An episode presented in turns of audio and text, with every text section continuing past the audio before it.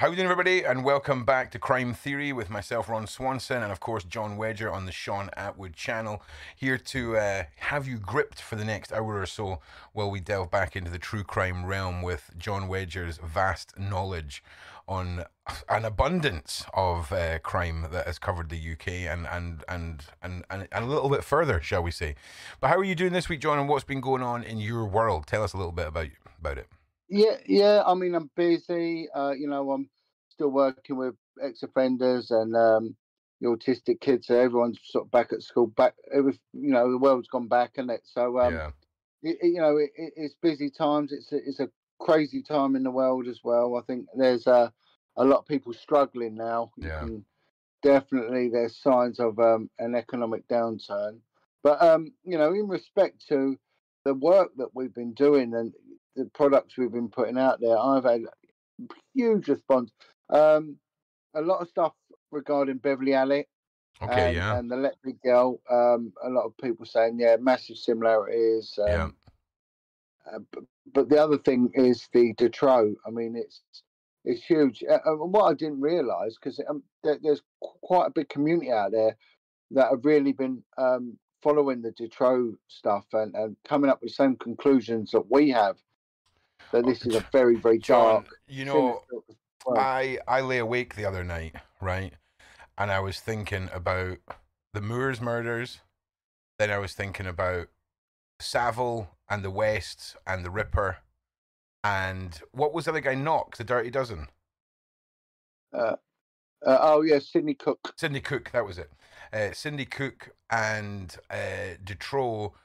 And it all just starts piecing together. Like the handler theory, the uh, the procurer theory, and it's almost like I say, it's almost like this cycle where they give up a certain level of serial killer or psychopath to put the attention onto that one individual and take all the attention off of the bigger picture.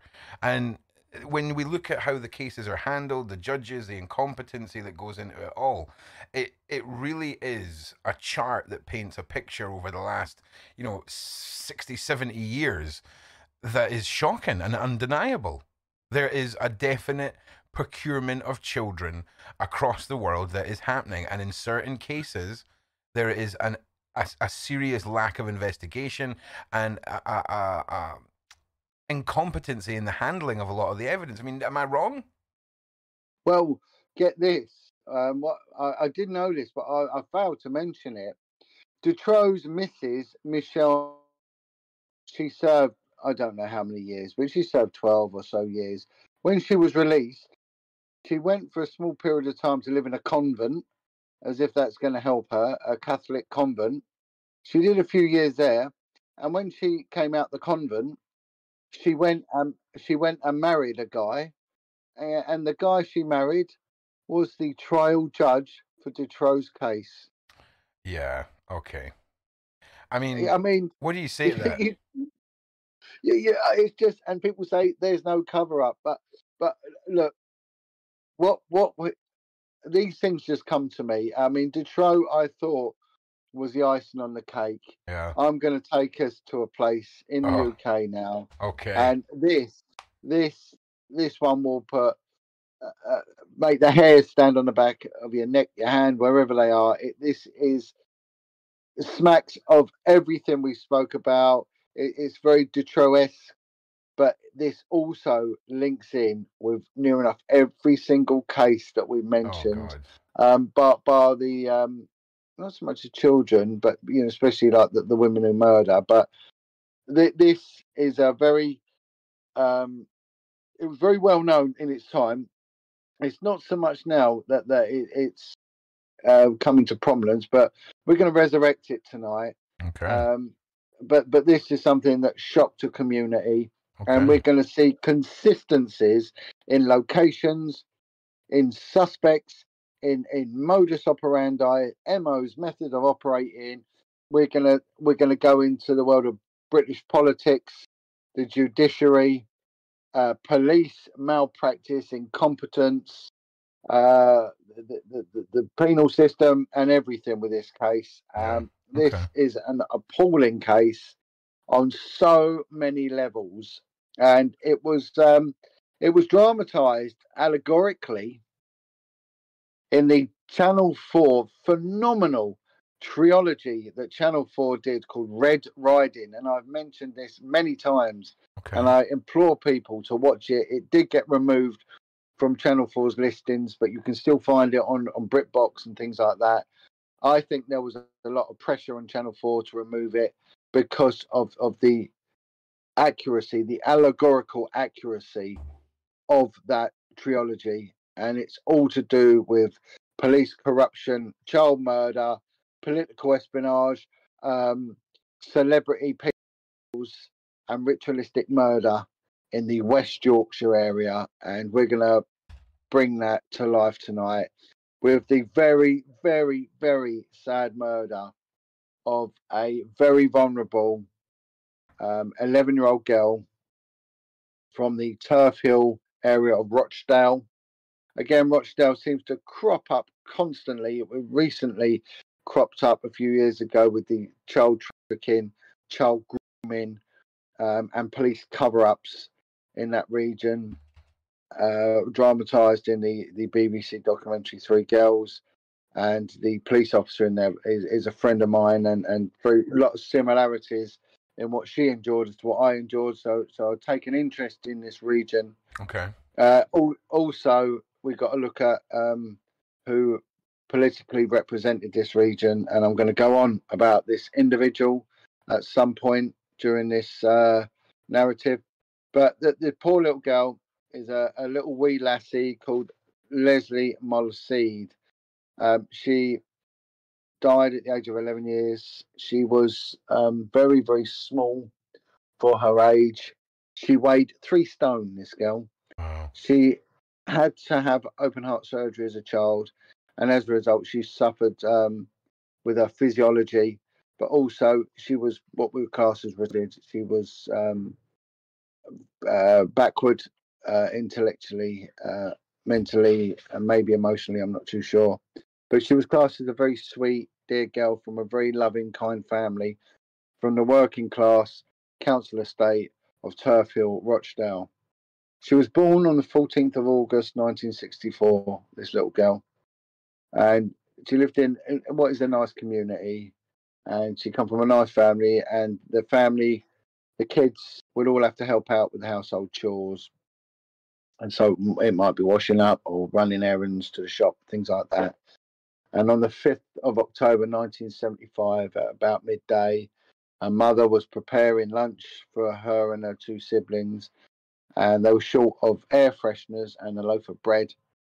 So a few pennies was given to little Lesley by mother and sent to the local shop, uh, which was on the estate, so she could go and um, pick these bits up and come home, and mum could prepare dinner and what have you. Unfortunately, little Lesley never turned up, uh, alive anyway. Her body was discovered three days later, eight a.m. in the morning on the eighth of October, nineteen seventy-five. Her poor little body was found laying next to the Trans-Pennine railway line in uh, Rishworth Moor, West Yorkshire.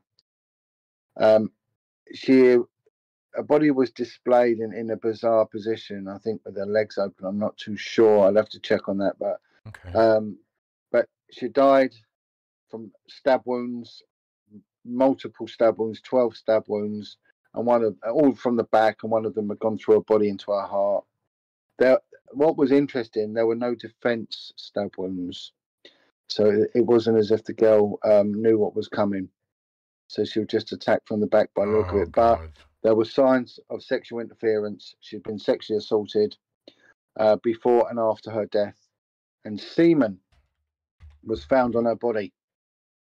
Um, so a, uh, a, a local... Um, guy, a worker, he was travelling back from somewhere, and he'd stopped uh, on a lay-by on this Trans-Pennine route uh, to have a rest, and he slept in his van overnight, and then he'd uh, go up in the morning, and, and sort of about nine metres up this cliff from the road edge, he saw some clothing, and he decided to take a walk up, and that's where he discovered this, this poor little girl's body. Um, so the police were called, uh, crime scene was put up, uh, and there was basic investigation work was taking place, and and her clothing was seized, and fibres from her clothing, everything else was taken, and the police went about their work. Um, there was a lot of pressure on the police to come up with results. So this is where we start, it gets dark, dark indeed. And um, sometimes the police can make things fit. You know, we yeah. used to call it, when I was in the police, the Ways and Means Act. So it's all down to acts of law, you know, statute acts. Okay. And one of them, we, we used to nickname the way, ways and means. There's always a way and there's always a means of getting what you want. Now, on a lower level, it's still corruption. It's still perverting justice. And I'm in no way saying that I'm a, I've ever been involved in this. Uh, I think, you know, just have to draw your inference from that one. But um, mm. it, it was common practice, whether it, it was falsifying evidence, um, planting evidence, saying someone was somewhere where they wasn't. You know, and if everyone sticks together, who are they going to believe, you know? Yeah. It sort of started dying out, that attitude, sort of late nineties, I mean, really when C C T V came along, to be honest, um, that started going out. So especially when I joined in the early nineties, you know, that where policing was, was alive and well. I joined, um, you know, shortly after the, the inception of PACE, the Police and Criminal Evidence Act, which came in in nineteen eighty-four. I joined shortly after that, and uh, that really gave prisoners rights, that they're right, they are entitled. Like the caution says, you don't have to say anything, blah, blah, blah. It's yeah. all part of PACE, you know, the welfare of the prisoner and how information, evidence is elicited, and uh, the provenance of, of that. Before that, it was pretty much like the Wild West, anything okay. went, and okay. um, handwritten statements were commonplace. And The, the strange thing is, um, Scotland um, uh, is um, totally different in their judicial. It still still works on the same um, common law system that we do, but even up to when I was serving, it, it, it, Scotland still had the uh, the right to um, interview a suspect, um, just handwritten, uh, transcribed, okay. and and it could be done in pencil. In pencil, so you can imagine how much that could be open to. Of course, to, to of course. You know, but so we've got this this rural community in West Yorkshire, and this little girl's missing. She's now found dead, and it is it, uh, a sexually motivated murder of a very vulnerable, uh, very underweight eleven-year-old girl who probably didn't look eleven. She was tiny, uh, by all accounts. So maybe her attacker was looking for someone younger. And like we mentioned before, I, I don't believe this. When these children are abducted, days later found, and there was sexual interference, I don't think it's down to one person. I proclaimed that from the start of doing this series, and I'm going to continue doing that with this. And I'm going to bring forth some information. Okay. I'm going to elicit some information in this, which hasn't been heard before. All right. It, it, it, it has, but not in the same context as I'm going to do it. I'm going to... Um, put together a conspiracy okay. of, of um, suspects here, that they are conspiring together, they're co-defendants, what I'm saying. And this is the first time I think th th this has um, been put forward in this case. Okay. Uh, all right. So exciting. I'm excited to hear what you've got, John. Yeah, yeah. They, they, uh, they, when you research this case, it gets darker and darker and darker. And it's honestly... Uh, Oh, it, it didn't fail to deliver all throughout my research of this case. And again, uh, the murder of Lesley Molseed, not very well known. However, the suspect that they brought in, who later became the accused, was a man called Stefan Kiszko, K I S Z K O. Okay. Kiszko is, is, a, is a Ukrainian surname. So this guy, back in the day of nineteen seventy-five, he was twenty-three year old. It was a tax clerk uh, from the Ukraine. His parents were ethnic Ukrainian. Um, he himself was retarded. He was a big guy for his age. Uh, he was a nice fella. He was uh, an upstanding, innocent guy. He lived with his mum. His father had died. And he was just a very quiet, shy, but well-liked individual. He had a nice job with the tax office as a clerk, and he did drive a car, but he, he was backwards. And, and an assessment of him said that at the age of twenty-three, he had the mental and emotional age of a twelve-year-old. So he was a bit what, what we might used to call a bit soppy, okay, right? And, and he he didn't he didn't hurt anyone. Um, however, he goes up as a suspect for for the murder. One sec. Hi, hi. Andrew, Andrew. Sorry, Ron, I'm back with you. Yeah, right. no problem, no problem. So, so what happens is that um, he has a medical condition where his, his his bollocks hadn't dropped, to be vernacular about this. So he was taking testosterone um, to because he had undersized testicles. They hadn't dropped, and the testosterone kick-started his um, body growing process, and he sort of went into puberty very, very late. Okay. Uh, he was quite an innocent guy, and of course he starts then getting like boy male feelings, and he starts masturbating, but very late in life. So he buys porno mags, and he that's his little secret. He hides them in his car, and he would have a read of these porno mags okay. uh, away from home and things like that. That was his that was his like his little quirk, as it were, right? Um, but apart from that, anyway, but he was well known in the area. It's just been a bit soppy and a bit simple. Um, um, a taxi driver. It's, it's mixed um, uh, information here. One, one report says a taxi driver. One says a cab driver is having a piss, and four girls are coming out of a youth club. They see this taxi driver having a piss, and they get all a bit alarmed about it. Anyway, the the, the guy sort of buggers off. But they, they go to the police, and they tell the police that it was actually Stefan, because they saw Stefan um, sitting in his car with dirty books. And so they decided to blame him for a laugh, thinking nothing would come of it, and it okay. was just a joke, you know? Yeah. But anyway, the, the police decide he could be a suspect. So they go and bring him in, right? And they arrest him. Now, Stefan... Um, They arrest him in December, and bear in mind this takes place um, in October. So come December, they're desperate to nick someone, uh, and they bring him in, and then they subject him to three days of basically um, torturous interrogation. He is simple. He needs his mother with him all the time. Um, he's got this intelligence of a twelve-year-old. He's very naive, and emotionally, he's very, very immature. And he's now got the full front of the uh, West Yorkshire serious crime investigation team breathing down his neck. He's not allowed a solicitor, and he's not allowed an appropriate adult, both of which he was entitled to. Now, on the day the murder occurred, he was actually at his dad's grave uh, many miles away, attending it with an auntie, so he had an alibi. Um, also, he'd broken his ankle, and his foot was in plaster, and the body was found up a cliff face nine meters above the the, the road level. You know, so you'd have to climb up um, nine meters of rock to to get up to look at this body. Okay, he, he had his foot in plaster, and he was he was um, grossly overweight. Because he used so to eat a lot of was, sweets. He was already, his leg was already in plaster when the crimes had occurred. Yeah, yeah, yeah. So okay. physically, he couldn't have put the body there. Um, he wasn't there anyway. He was elsewhere, and, th and that was later corroborated.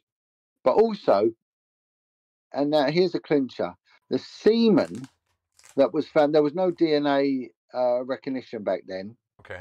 But but they could analyse semen.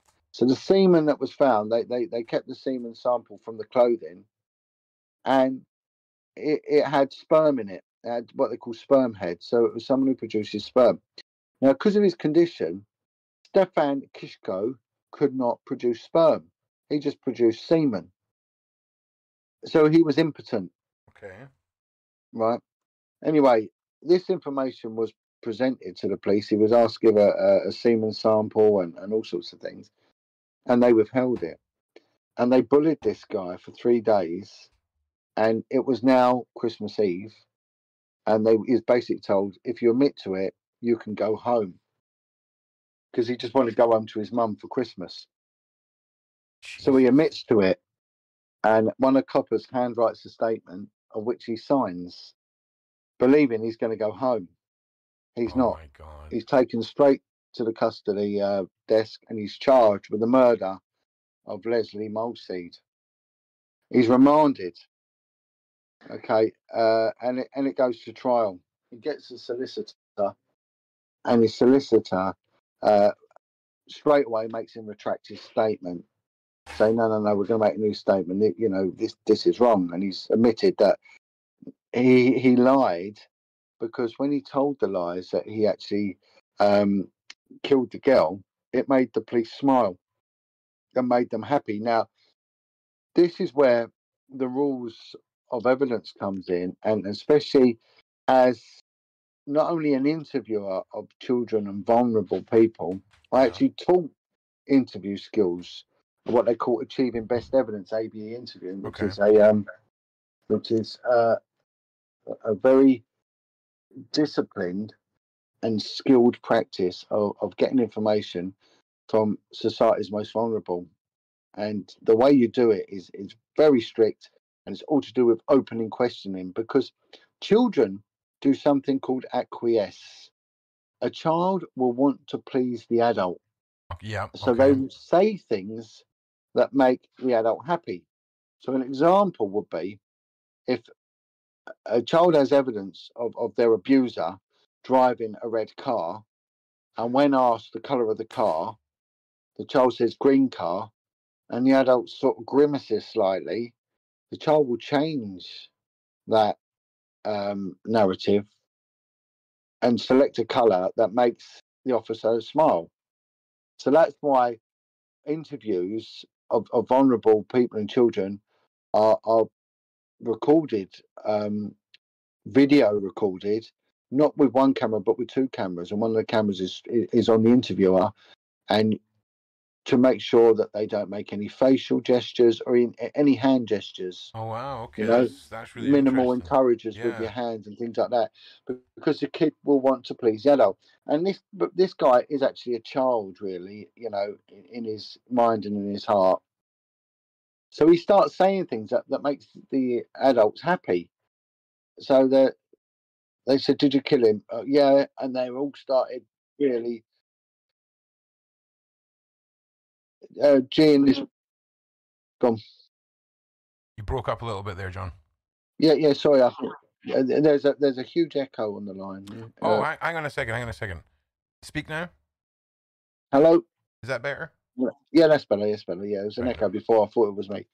Hey, bother. So, um, anyway, so he, he ends up going to trial, and his mum's making these protestations that her son can possibly have done it, but the public's happy. The public's so happy with it. Um, and he, get, he gets a defence barrister, a bloke called David Waddington. And David Waddington later went on to become the Home Secretary. But David Waddington made two of the biggest errors of his career in this case. Um, huge defence errors. He actually put up two defences. So one of them was that uh, um, the client was on medication, and it could have altered his mindset, which was medically untrue. It didn't alter his mindset. And he also then put up a, a defence that his client is happy to admit to. Um... Thank you for watching the podcast. Here's a word from our sponsor, Rocket Money. Don't you hate it when you've got subscriptions out there that you don't know about, taking all that cash out of your account? I recently found out I had four Amazon Prime subscriptions, and now I've got it down to one. Rocket Money is a personal finance app that finds and cancels your unwanted subscriptions, monitors your spending, and helps you lower your bills. All in one place. Most people think they're spending eighty dollars on their subscriptions, when in reality the number is closer to two hundred dollars. When you're signed up for so many things like streaming services you used to watch one show, or free trials for delivery you don't use, it's so easy to lose track of what you're paying for. Stop wasting money on things you don't use. Cancel your unwanted subscriptions and manage your money the easy way by going to rocket money dot com forward slash Shaun, S H A U N, That's rocket money dot com, S H A U N, rocket money dot com slash Shaun. Thanks for supporting our sponsor. Link is in the description box on YouTube. Back to the podcast. Uh, manslaughter. But how can you, you know, put up two defences? His client massively in the frame. And, and also on the first day of trial, a huge amount of, of unseen disclosure was brought forward. Now, in a trial, you are not expected um, to formulate the case against you. That's for the prosecution to do. And any new, um, uh, that was it, it's called um, additional new evidence, um, uh, a notice of additional evidence, notice of additional evidence, yeah. Uh, N A E, if okay, any of that okay. is brought in, the trial has to be stopped because you need to go through that additional evidence um, to see if any way it assists your case or undermines the, the case for the prosecution. So they're the two key factors in any trial. Do the prosecution, because they have to bring the case, do they hold information which will assist the defence or undermine their case? And they need, if they've got that, they need to put it forward. And a lot of coppers used to deliberately withhold that. They did. And it's called disclosure now. Okay. But back then, the rules were still the same. The rules of court haven't changed really in hundreds of years. And uh, he should have, old David Waddington, should have stopped. He would have had just calls then to stop the trial and go through this evidence. He didn't do it. They just cracked on regardless. Okay. So all, all of a sudden, it's going against this guy straight away. He changes his story many times over the three days because he's confused and he's retarded, you know, yeah. and he's he's frightened and he's vulnerable. So it's it's not it's not going his way. No. Um, these these girls come forward and they they lie. They they say perjury that they saw uh, Stefan flashing, getting his willy out, which is a lie. Uh, they were later to be commended for their bravery and their honesty. And this has all got a twist to it. The two detectives that ran the case, right, was a D S John Ackroyd and a okay. D S Holland. I'll get Holland's other name because this guy, uh, we, we really need to know, uh, make a note of this guy, Holland. Okay. Because uh, Dick Holland, D S Dick Holland, later on becomes Superintendent Dick Holland, and um, keep a note of, of, of this fella because he's a bad penny and he crops up a lot um, and um, in these inquiries. So uh, a majority verdict, ten to two verdict, comes up with guilty for what really is an innocent man. He's then, uh, Stefan is sent to H M P Armley in Leeds. And he is attacked from the, the moment he goes on. He's given life. Oh my god! And he gets so this, life. So this, so this, this, this guy with mental problems who clearly shows, you know, shows signs of being simple and very, you know, yeah. uh, young in the mind. He has a broken leg, and the crime has occurred over terrain that he needs to, he needs to climb. You've already said that he was unfit, and clearly, we're in an era of police work where pencils and coercion when it comes to getting statements are, you know, a lot less easy to prove. I mean, how is this all coming? I mean, I know you're, I know we're about well, to get there. I'm just making sure I understand the gravity of this. Yeah, of course. And the police deliberately withhold the key information that, that um, Stefan cannot produce sperm. He can produce semen, but not sperm. The key evidence here is sperm, semen and sperm were found on this girl. He can't produce it. He medically can't produce it, right? Um, his testicles don't work like that. They do not produce sperm, and sperm is found on there.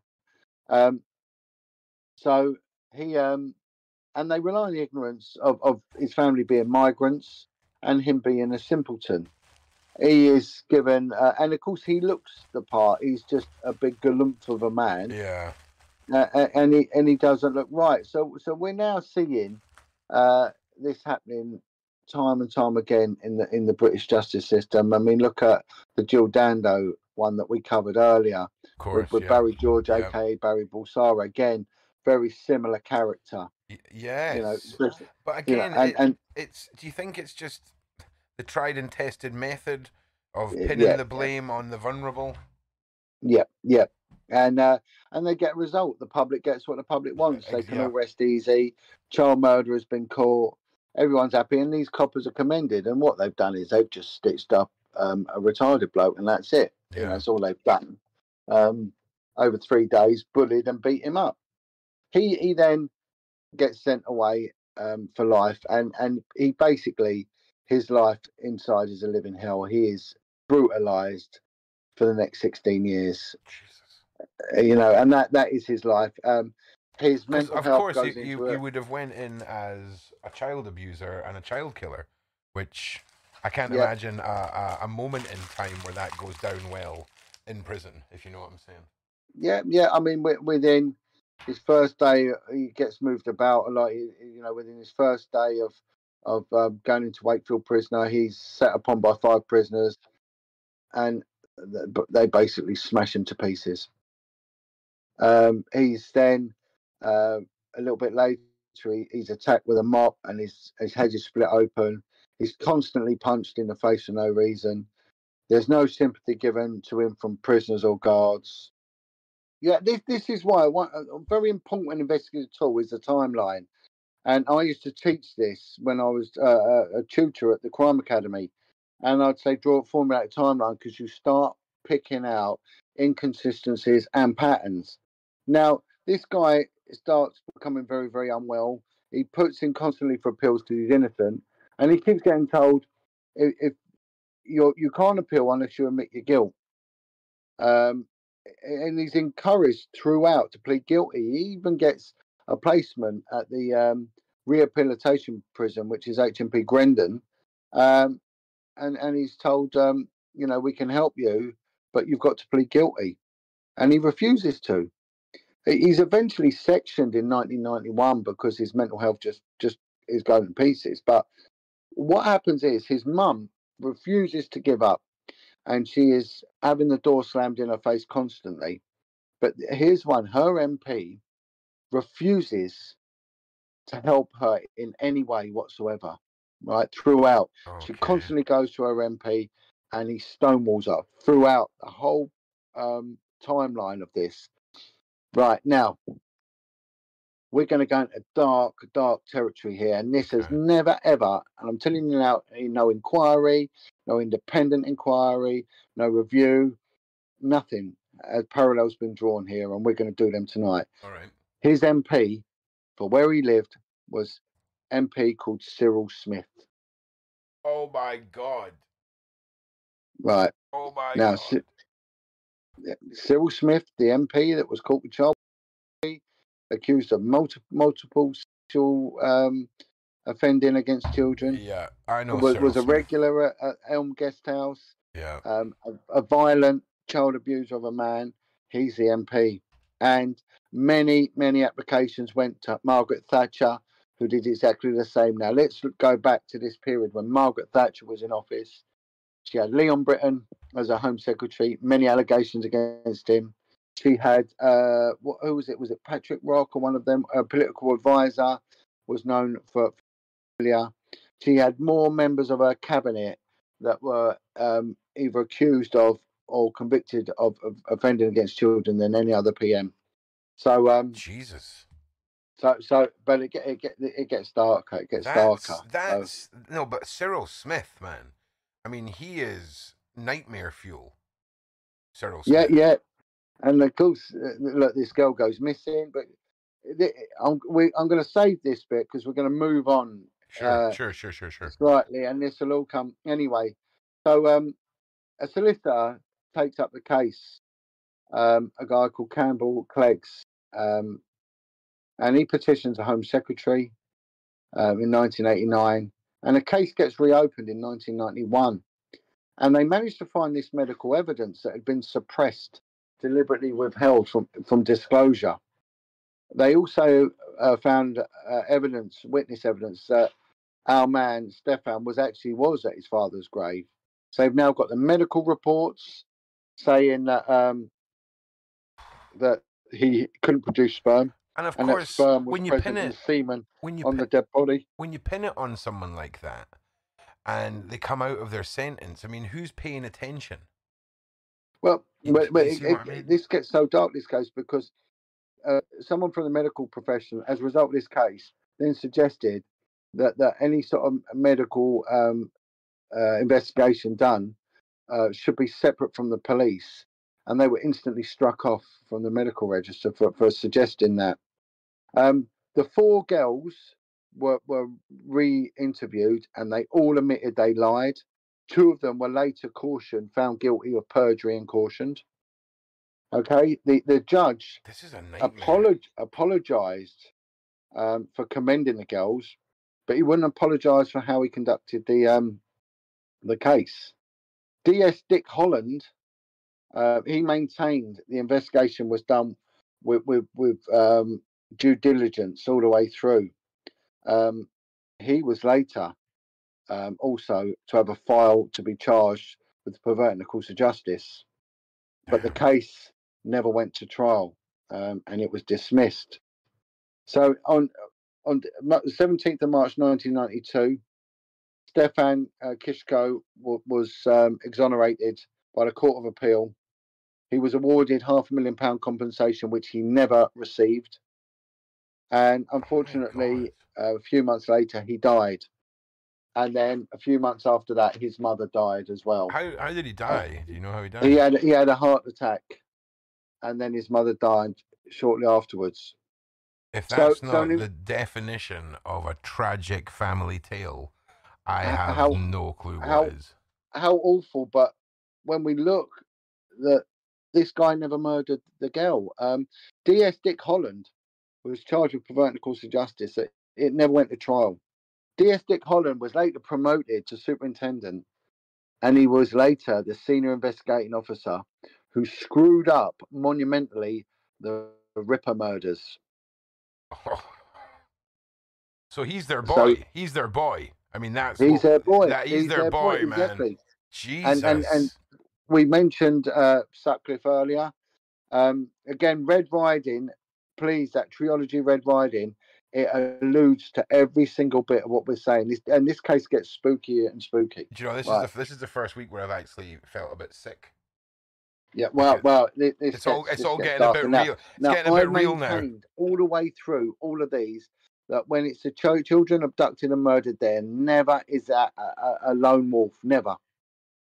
Right now, um, what happens is the the police. There, there's a reinvestigation into this, right? So they get they get this guy in who looks at the case, and he maintains that the number one suspect for this, right, is uh let's just find this, is a guy called Raymond Hewlett. Right, so Raymond Hewlett, he kept saying it's Raymond Hewlett. Now Raymond Hewlett was yeah he, he had a van, he had an ex G P O turquoise ex G P O um Morris Minor type van, which was seen um, by fourteen independent witnesses on the uh, on the estate when the girl goes missing, at the location where the girl goes missing. It's also seen um, shortly uh, before the body is found, and it's parked up in a lay-by nearby. Right, a guy, because he's a wiry Sydney Cookie type bloke. A guy matching Raymond Hewitt's description is seen climbing up this cliff with a young girl, right? Or or or, or carrying a young girl Come or something, on. Right? This is right. Okay. Now, now, Raymond Hewitt, right? Hewlett is the number one suspect. He does a runner the day of uh, the day the girl's body is found. He does a runner, and he ends up going to Ireland, and he goes on the run. He's got convictions in nineteen seventy-two for the abduction and rape of a twelve-year-old girl. In nineteen seventy-eight, he is jailed for the attempted rape of a fourteen-year-old girl. And in nineteen eighty-eight, he abducts a fourteen-year-old girl with the intention of raping her. Okay? He's a petty criminal. He's violent to his children. He's a prime suspect. Now, he's got traits of of Brian Fields, this guy, right? Traits of Brian Fields. Okay. Again, very, very similar character, but what what is his occupation? Have a guess what his occupation is. Oh, fairground worker. High fairground school. worker. Fairground, fairground worker. worker. Nailed it. Amen. one hundred percent well done. Top of the class. He's a fairground worker. Right. Now, he is not, he's not arrested for this. He later goes on to become a suspect for the Madeleine McCann abduction, or alleged abduction. Like, years later, he crops up again in in Portugal. So he's the nabber, right? He's the nabber. The copper is the boy that gets make sure that the yep, wrong yep. guy gets booked. This is but, this is scary. Yeah, and and and and Cyril Smith is stonewalling this, and Margaret Thatcher is refusing that the matter goes um, all the way to the Home Secretary for a public inquiry. Right, but D N A comes out. Right, D N A. Uh, okay, this is the first yep. case where they start using D N A. So they've got oh, the clothing, unfortunately, got incinerated. Of course it but did. The laboratory did keep the the sellotape um, padded uh, when they patted down with um, sellotape. They use this heavy sellotape, and uh, they they found fibres, and some of them fibres contained some of this semen. So, it, as a long shot, it's just come out. They said to the coppers, the lab, look, let's try this new thing called D N A. Anyway, they come up with a they come up with two profiles. One is a profile of the young girl. Brilliant. You've got your, your victim. Yep, yep. Right? And and like you always do, uh, as we mentioned with McCann, you go and you get the toothbrush and hairbrush. And, and with McCann, what did we find? There was no hairbrush. And they said all the kids use the same toothbrush, which is nonsense. So we mentioned that last time. We did, yeah. So anyway, so but the, but the other D N A comes through, and bear in mind, our man Raymond Hewlett is is a, a, a serial sex offender, and his D N A's on the base database, right? It's not his. The semen's not his. Okay. Right. So so so, and the police didn't go and get him, right? Now, what happens? Something, something bizarre happens, right? I've just got to find this.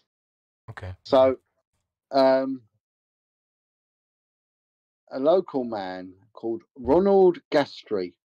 Okay. Uh, fifty-three-year-old, and he's born on the eighteenth of October, nineteen fifty-three. He's a taxi driver. He's come from a very abusive family background. His grandfather was a Okay. who went on to abuse his own children, his own son. Uh, he had a very unhappy upbringing. He was violent to his wife. He would regularly beat her, very controlling. He was unliked by his neighbours. He had a foul temper, and as we know, temper is trauma. So all fingers are now pointing to the fact that Ronald Castree is a victim and a survivor of horrific interfamilial sex. childhood abuse, right? Yeah, I'm with you. He, he later on goes on to open a comic book shop, uh, which really gives him unlimited access to children. Yeah. Right? Now, Ronald Ronald uh, Castree, let's look at his offending. So, a year after this girl goes missing, bear in mind he lives on the same estate as this girl, as, the, as did our other man that we've just spoke about, right? Uh, on the third of July, nineteen seventy-six, Ronald Castree abducts and assaults a nine-year-old girl, right? So there's two offences, the abduction yeah. and the assault of a nine-year-old girl. So this guy's a sex offender. He's not only is he a sex offender, he's an abductor, right? Okay, similar as our man we just mentioned. But he goes to court and he's found guilty. It don't go to Crown Court, it goes to Magistrates Court. He's given a twenty-five pound fine. What? Now, back then, you didn't even get um, a lower fine for a traffic offence. So he got a fine lower than, than, than a bog-standard traffic offence. For abducting a child? For abducting. And abusing a child. And, and sex assaulting. Wow. Uh, a, straight, a nine-year-old girl, right? A nine-year-old girl, right? So, a few years later, in nineteen seventy-eight, he indecently assaults a boy, abducts a boy, and indecently assaults him. He goes to court. He's given a fifty pound fine. fifty pound fine. Right? Now, who's he, who's he friends with, you know? Yeah. He had a, he had a fixation with schoolgirls. He was sexually violent to his wife, very perverted. He used to cane her and beat her and all sorts. He, he would regularly frequent prostitutes. I mean, we're, we're, we're building up a profile of a very twisted, dangerous man. This is a very weird, horrible individual. Yeah. He's um he's arrested in two thousand six because he assaults a prostitute.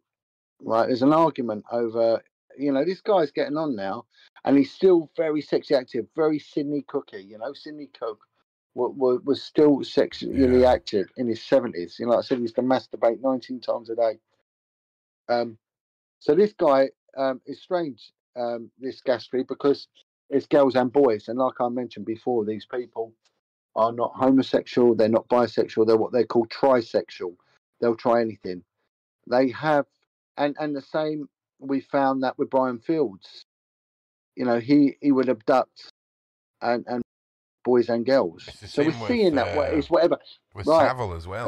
Uh, now, the one thing we have also got to look at with Castree is, is again, with Fields. Fields abducted and raped, um, I think, a young girl um, while his wife was away having a child. Or, or it was on the anniversary of either... It was either childbirth or it was the anniversary of his divorce. It was one of them. And and if we remember, Corinne always says, look at the dates, look at the crime scene, how the body is, and look at the dates in which they offend because they have meaning. Now, he is going out whilst his wife is in hospital having a kid, and this is when he, he abducts and sexually assaults a young girl. So it's punishment. So he's punishing this girl. So this guy could have been profiled, um, and he, he would have pinged up. Right, so he... He's a sex in the area, right? In the same locality as uh, as Raymond Hewlett, and you, you can't tell me they don't know each other. You cannot tell me they don't know each now, other. Ray, Raymond Hewlett was the one who you were saying what was connected to the McCanns, and that, that's right, Raymond yeah. Hewlett. Yeah, yeah, the first one. Yeah. Now, now Raymond Hewlett was prime suspect, and the police in in in their re-innovation, their, their their cold case review of this said all along. Raymond Hewitt's the one. He's the one. Now oh, I'm I saying. Beg your pardon. Raymond, Raymond Hewitt was the was the, the was the guy that was charged at the start. No, he no. was. No, he wasn't. No. It, it, they they end up. They don't end up arresting and charging Raymond Hewitt. They but they go round and get Ronald Castree because his semen comes back from the assault and the prostitute. It goes through into the D N A database. Ping, ping, ping. It With hits you. up. It matches up with a thirty-year-old semen. Found on the body of little Lesley uh, Molseed. Wow. So that's it. Bang. The police go round. In two thousand six, November, they arrest Ronald Castree uh, for the murder and sexual assault of, of um, uh, little girl, this little girl. Right? They don't pursue any other avenues. Um, they just stick with him. Uh, Raymond Hewitt, the fact that his M O as well was, was masturbating on kids, it was exactly the same. Oh, the fact that his seed wasn't found matters not, in my opinion, matters not. And now Ronald Castree stands trial, and, and he's found guilty. Right, he's found guilty, and he's given thirty years um, for for the um, for the abduction, uh, sexual assault, and the murder of the girl. Um, Raymond Hewitt, no. Uh, and despite the fact that Raymond Hewitt uh, was spotted by by fourteen independent witnesses at the scene of the abduction, he, he was spotted, a man with his description, uh, uh, just before the body was dumped on the same area. Um, but Ronald Castree, he's tied in because his semen was found on the girl.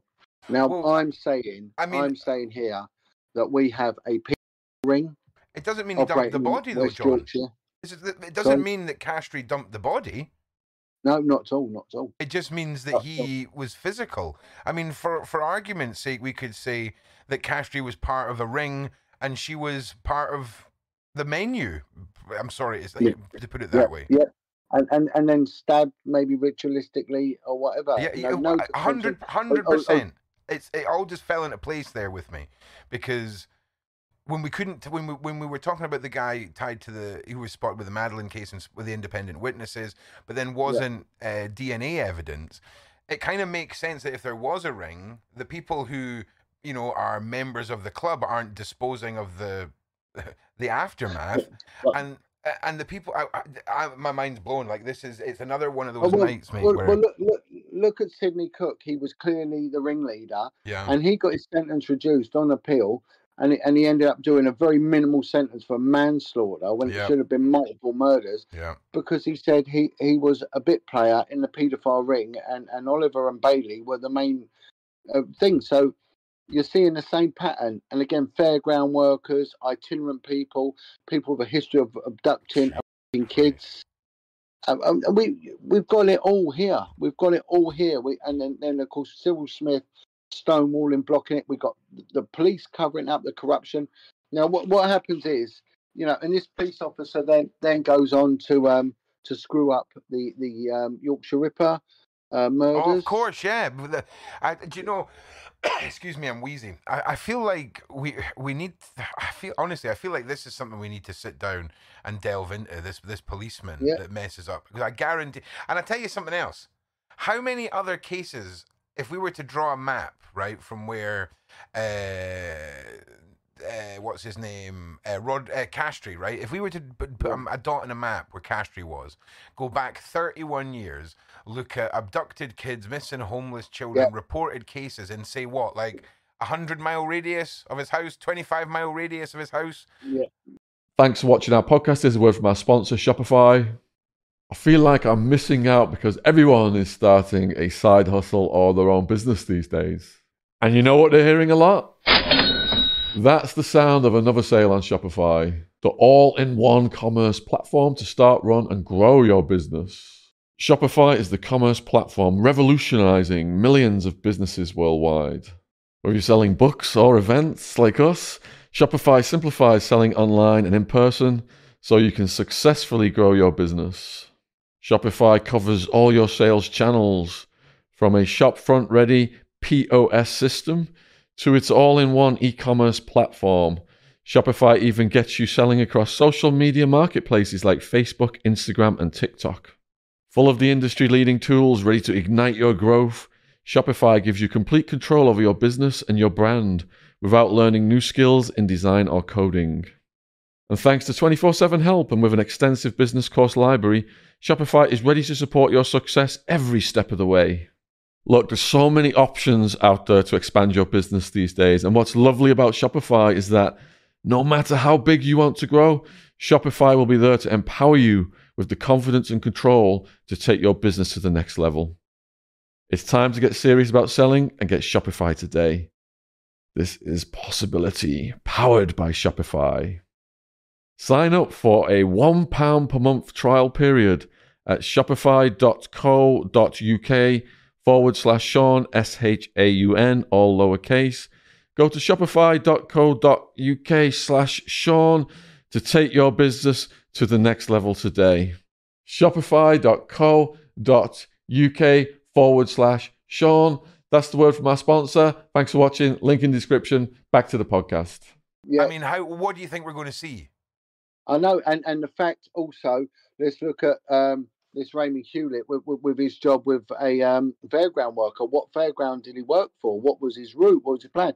And then we got Castree working in with kids in the. Um, a comic book shop and things like that. Well, I mean, um, it sounds like the fairground worker is the part of the team that's going to spot the kids and, you know, then, you know, pass that knowledge on to the next part of the chain and follow the, the parents home or whatever. It seems like there is a scary method involved in here. That... Well, well, the, the, the other thing that I think we really need to, to draw a massive inference from was a fact that Channel four made this this, this trilogy uh, called Red Riding yeah. about the, everything we mentioned. It goes on about businessmen. It goes on about child child murder. It goes on about Masonic connections, political connections, uh, police officers, corrupt, anyone poking their nose in, ending up dead, and little girls going missing, and the stitch-up of, of um, Stefan Kiszko. It, honestly, they've done it, and then Channel four removed it. And it was all about everything we mentioned tonight. And it was, when I was researching this, honestly, it put hairs up all down my back and on my arms. I'm thinking, my word. And and at no point. And what's strange is Castree is found guilty. Yet the police, when they did the cold case review, said it's Raymond Hewlett. He's the one. And of course, Raymond Hewlett then turns up in, in Praia da Luz, uh, um, uh, whatever it is. Is it Praia da Luz? Whatever it yeah. is, you know, at the same time and date as, as a McCann thing. Um, again, um, I've got my own theories on the McCann thing, but this is weird. And the fairground worker, really weird. Cook, it, it's man, I think I think we've got something here. I think, and I, I honestly, when I said I felt sick earlier, it wasn't because of how dark the story was. It was because I felt like we just turned over a stone that we probably shouldn't have turned over a little. That sort of feeling, if you know what I, I mean. I, I, I, I totally and utterly agree. I mean, all I would say is everything we mentioned is public domain, and those that we slagged off are dead. Yeah, and um, I'd like to say, and I am not suicidal, so if I turn up with a fucking note beside me, that was, yeah. someone wants to look into this. That's all I'm saying, okay? Yeah, yeah. Um, um well, they, you know, if... if because we, we do get a lot of um, armchair detectives follow our work. I yeah. get messages all the time. And I say to someone, please research the Lesley Molseed. There's been quite a lot on her back in the two thousands, early two thousands, and the late nineteen nineties. So it, it did get that level of, of prominence and the, the publicity it sort of deserved, but it, it's sort of passed away now and no one's really interested. But it's it's it's a massive massive cover up. This, yeah. it's, I mean, this is our little like U K Dutroux. Uh, yeah, I'm at the stage of buying a printer, printing off the cases, sticking them on the wall, and getting the red yarn out and starting to link yeah. things together. Yeah, because yeah, yeah. It's, do it. The, do it's it. a huge um, pattern, and it's almost like it when when people start chattering too much about the possibility of this happening. All of a sudden, there's something like a serial killer, or we, you know, we have to invade somewhere else for oil, and then there's a big case, and everyone's like, "Oh, great, the kids are safe now because we've caught the monster." But really, that's yeah. like when the, the the drug dealers send twenty-five suitcases on the airplane, and they give up. They, you know, they call ahead and you know uh, dob in two of their own people to take the attention off the other twenty-three. You know? Yeah, they'll they'll get two girls with, with a kilo wrapped around their waist, won't yeah. they? It's... You know, so it's um, it, it's a distraction. Behind every good theft is always a distraction, and it's the same with these. And and what are the chances of, of people, you know, like Hewlett and uh, and Castree, yeah, being from the same area, involved in the same thing? It, it there's no way they didn't know each other, and then with their criminal convictions at the same time for abducting boys and abducting well, girls. It's well, what, you know, what what are they abducting them for? They're abducting them for sex parties or whatever. It's it's how many? Do you know? I honestly think we're they all come in pairs. The only ones that aren't in pairs are the two that knew each other, right? Which was Savile and the Ripper, right? How do we know that they weren't a couple together, coupled up by the team? Well, by the team. Well, well again, they they both cropped up in the um, in the in in the uh, Yorkshire Ripper case. That's, that's what know, I'm saying. Um, Sav Savile was brought in because his teeth marks were found. Uh, they think that Savile's voice was the one on the hoax tape. His body, they left um, the body. They, they've become Savile's close house. friends in prison. They knew each other. And what's saying that that that Castree, with his liking of prostitutes, didn't know Peter Sutcliffe. Um, as well, I mean, Castree is an aggressive, woman-hating murderer, um, and and when he gets fed up, he it looks like he goes out and he tortures young kids and probably women, and it looks like he goes through his life being fed oh, up. Man. Um, and, and Raymond Hewlett, uh, uh, uh, pr pretty much the same. Um, there seems to be wherever he, he is, children are abducted and raped, um, and these two are both linked in with this little girl, and of course with Cyril Smith copping up, it's just Uh, well, I, I, it, it, honestly, when I started researching this, I couldn't believe it. Yeah, when, oh, my word. Yeah, when you said Cyril Smith, all the hair stood up on my body. Like, it, it really did, because if, you, if, if you're watching this and you, you, you never heard of Cyril Smith, enjoy that nightmare-fueled Google session rabbit hole that you'll be going down on that, because he is just a disgusting individual. And, and I'm going to... Sort of, I was going to go into the second one, but uh, you know, well, I'll have to save this other one. But yeah, let's save this gonna, other one. We're going to dangle the line out, sure. you know, uh, dangle yeah, the bait it. here, dangle the worm, uh, dangle the worm, and we're going to look at the the um, missing girl. Very, this is so similar, honestly, and this case, I promise you, is going to going to crop up more and more. This case, okay, because I'm sure that this is linked into Fred West and and and many others. This this is. Far ring, and it, okay. it's the town of Coat, Coatbridge in Scotland, which crops up all the time. Uh, Fred West was a, a resident of Coatbridge um, around this time, and it's that the, the the missing girl Moira Anderson, Moira Anderson. who went missing in nineteen fifty-seven.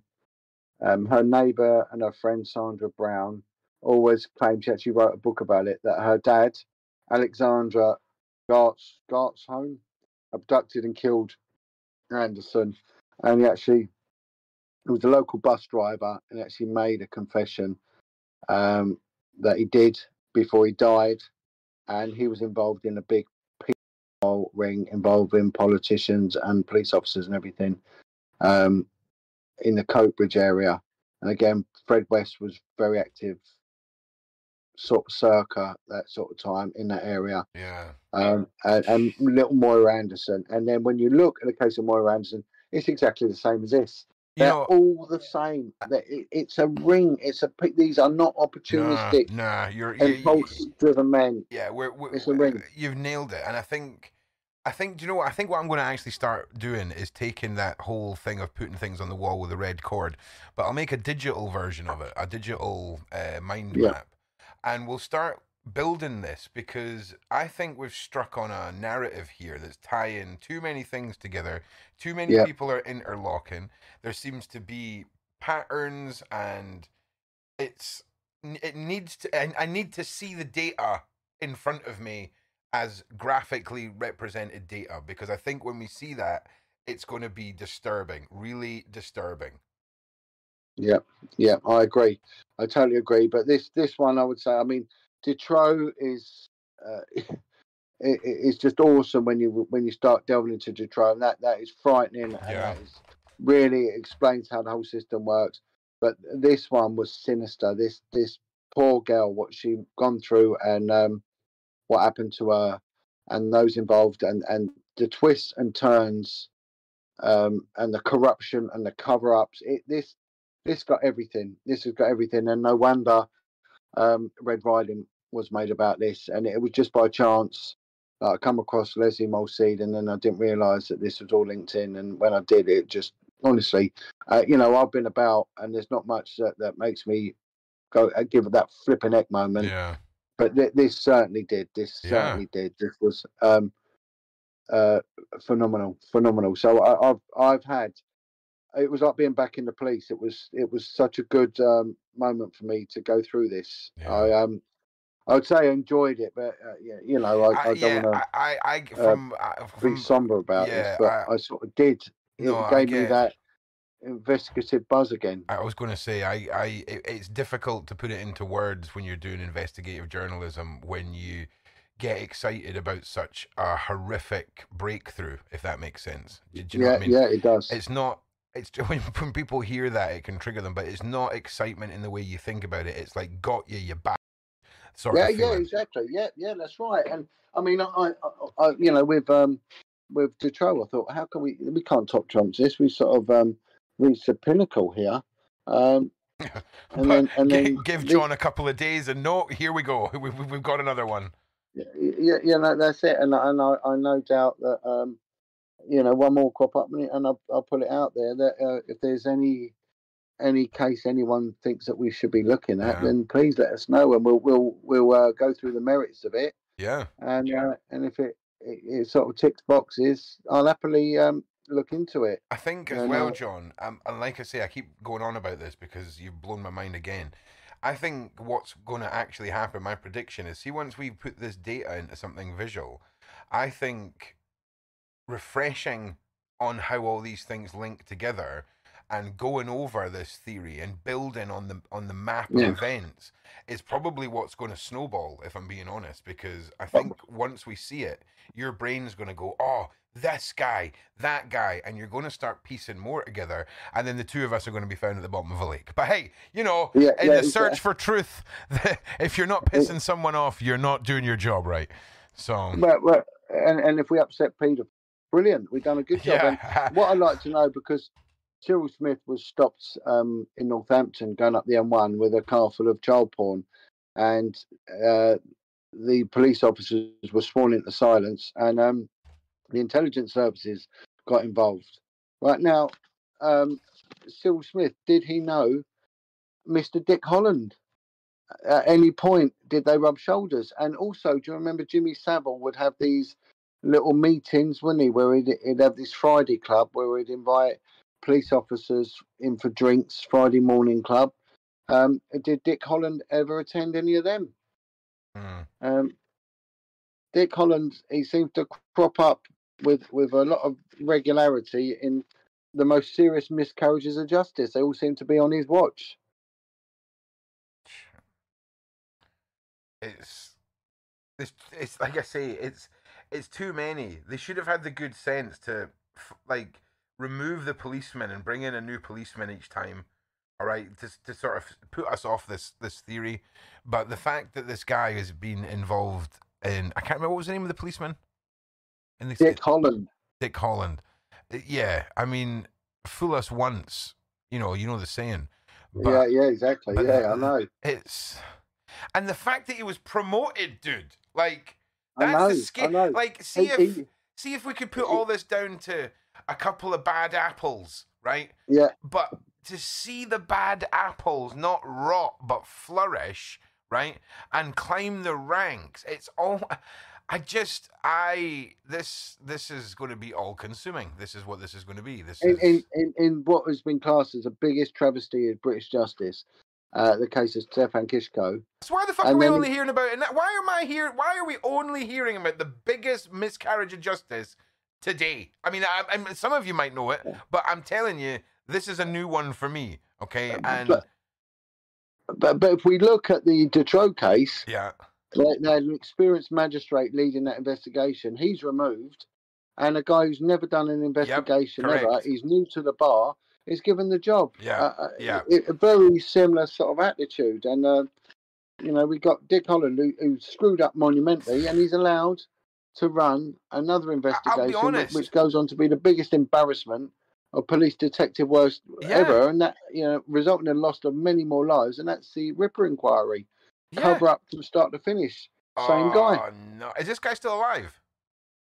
No, he died. Oh, he died. God. Well, that's, um, that's... God, rot, God, rot, God rot his soul. Yeah, I was going to say, I'll, I'll sleep a little bit better knowing, knowing yeah, that. Yeah, exactly the same. When I read that he died, I made me smile. I thought, yeah, yeah. Yeah, yeah. Fucking hell. You oh, can't be predicted now. Man. John. So it's, um, it's, been, it's been a pleasure in, in, in the most macabre way. Um, I think we've brought a little bit of justice somewhere along the line, and maybe this isn't the last we hear of this one. Who knows? Dude, I, I wish you could see my face right now, right? It's like, I, I'm not going to, I'm not going to get any sleep tonight. This is going to be me, my brain putting more of these blocks together, because like, I just feel like over the last, however, like ten weeks, you've been putting these little bits in place, knowing that you're going to go full circle and bring it in. And like I say, now's the time for me to put the, the data together, us to be able to see it. And as a community on this channel, start delving into this theory and really producing something that's credible, that is, uh, you know, with, with public knowledge and information that's already out there. Put all this together and really, really, really put forward something that spells uh, that there is this global ring. And the evidence from what you've presented is damning. Yeah, it, it's it's unbelievable. It is un- unbelievable. But yeah. if you know, if anyone wants to do any homework, please um, find Red Riding, watch it, and it basically is a dramatisation yeah. of what we just spoke about. It's frightening. It's haunting, um, and it goes on to infer a lot worse than we have. Yeah. Uh, it goes on to uh, businessmen, sex parties, Masonic links, all sorts, um, and it's um, a phenomenal. Um, three-parter. Yeah, yeah, brilliant. Just um, type it type it into Google, uh, Red Riding uh, series. It's popped up for me already. I'm going to be taking a look at that. And and John, thank you again for. I mean, I, I feel like I, every week I feel like I'm a fanboy of my own freaking podcast because I'm sitting here. Yeah, it hello. Just, it just blows hello. my mind. Um, I just I just love it. And like I say, I genuinely feel like expanding on this theory is the way to go. So I, like I say, I'll get working on some visuals, and as a community we can start looking at the wow. legitimacy of all this, because it's shocking, it's fascinating, and you know, it's possibly the truth, you know. And and, and maybe um, this work that we're doing, we, we might even uh, get get uh, an inquiry officially go in. There might be um, a public inquiry into something that we mentioned that's been covered up, an investigation, or we, Who? we might. Who's going to launch the inquiry? They're all like been, the, the one, the one good policeman, the one good policeman that's apparently exists that isn't part of this ring is going to launch an investigation. We're screwed, John. Okay, we're screwed. We're screwed. Okay. Yeah. I'm just saying, oh, I don't see any... The only thing that I can see really coming from this is us opening some fucking eyes, right? And if we get too close to anything too real, then... it's it's scary, it's exciting, but it's it's real, man. It's it's a real... Yeah. They, yeah. They, it, it, they don't like people getting sounds, too yeah. close to this sort of thing, you know? You know, and, and uh, my thoughts go out to... Not, not just to... the Kiszkos and all that, but you know, let's think about the families of Ronald Castree. You know, his children, what they must have gone through, and his wife, what they must have gone through, and and you know, and ultimately the, the family of Lesley Molseed. You know, with the total incompetence that went on, and having to not only go through it once, but with um, the trial of of um, Kiszko, but then have to go through it again. Yeah, thirty years later. With the with the trial of this other piece of uh, um, yeah. Ronald Castree, and and even now, I think there's a huge question mark um, because I think this is a, a conspiracy. I think there's codependence in this. Yeah, I, I think I think we'll allow this this to be more than just a conspiracy theory. To be honest, it's it's too it's too stacked with evidence. It's too stacked with repeating patterns, and we've seen it too many times. Well, well, well. I mean, uh, the conspiracy in the legal term, where you know, where, yeah. where two or more, okay, of course, yeah, yeah, sorry, uh, not, not husband and wife uh, get together, you know, to uh, for the purpose of crime. So, conspiring, conspire. Yeah, I think the fact that all these individuals are connected and so close to where the body was found, there was the witnesses of the guy whose uh, D N A didn't match, and he and how it just all paints a picture of somebody who partakes in the abuse and somebody who disposes of the the bodies after the parties, shall we say? Yeah, yeah. And and we and we and we saw that with Sydney Cook. We did. Different people, different people had different jobs. Yeah. So yeah, you know, and this this is how these things work. So yeah. and fair when I saw fairground worker. Oh man. Oh, that you know that was it. I, I was on one. I was on a mission then. Yeah, I mean it's scary. And I tell you what, you've ruined Blackpool for me. Like, when I'm down in Blackpool now, and there's, like, the, the fairgrounds and all this, I'm just like, oh, no. I'm just looking yeah, yeah. at him, I'm just like, oh, no. Like, and there's always one or two weird-looking guys who are wearing shorts that are too short and too tight, and they've no kids, and they're hanging about in places where families hang out, and it's just like, no. It's awful. Yeah. It's awful. But listen, John... Thank you again. This this tonight has been a mind blower, and I like I say, I can't wait to build on this. Tell us what you guys think down in the in the comment section, and we will definitely be back next week. And like I say, I'll get working on uh, the visuals because I think t- telling a story over so many weeks, presenting so many mind blowing facts, it's time now to see it all brought together. And I think that's when the real feeling of sickness is going to kick in, if I'm being honest. Yeah. So, well, well, thank you ever so much. No bother, mate. Well, listen, thank, thank you, everyone, for watching. Please leave a like. Please subscribe to the Shaun Attwood channel. Find John's links and my links down in the description. Please come and follow us on our platforms too. And we will see you next time. Thank you very much, John. Cheers. And from me, as always, guys, Ron Swanson. Be safe out there. Why, I wondered, would the Wing Governor take him to his office at lunchtime in clear breach of prison rules? That was perhaps the start of my problems at the Scrubs. I was thinking and asking questions whilst the rest of the officers just accepted things the way they were. But I knew something was wrong here, and I would, I felt sure, eventually discover exactly what. Shortly after one p m, I saw the Wing Governor with the inmate next to him walking along the wands. "Officer, lock him up," he shouted to me, and the prisoner walked up the stairs to his cell. Opening the door, I asked him a direct question. "What on earth are you doing with the Governor?"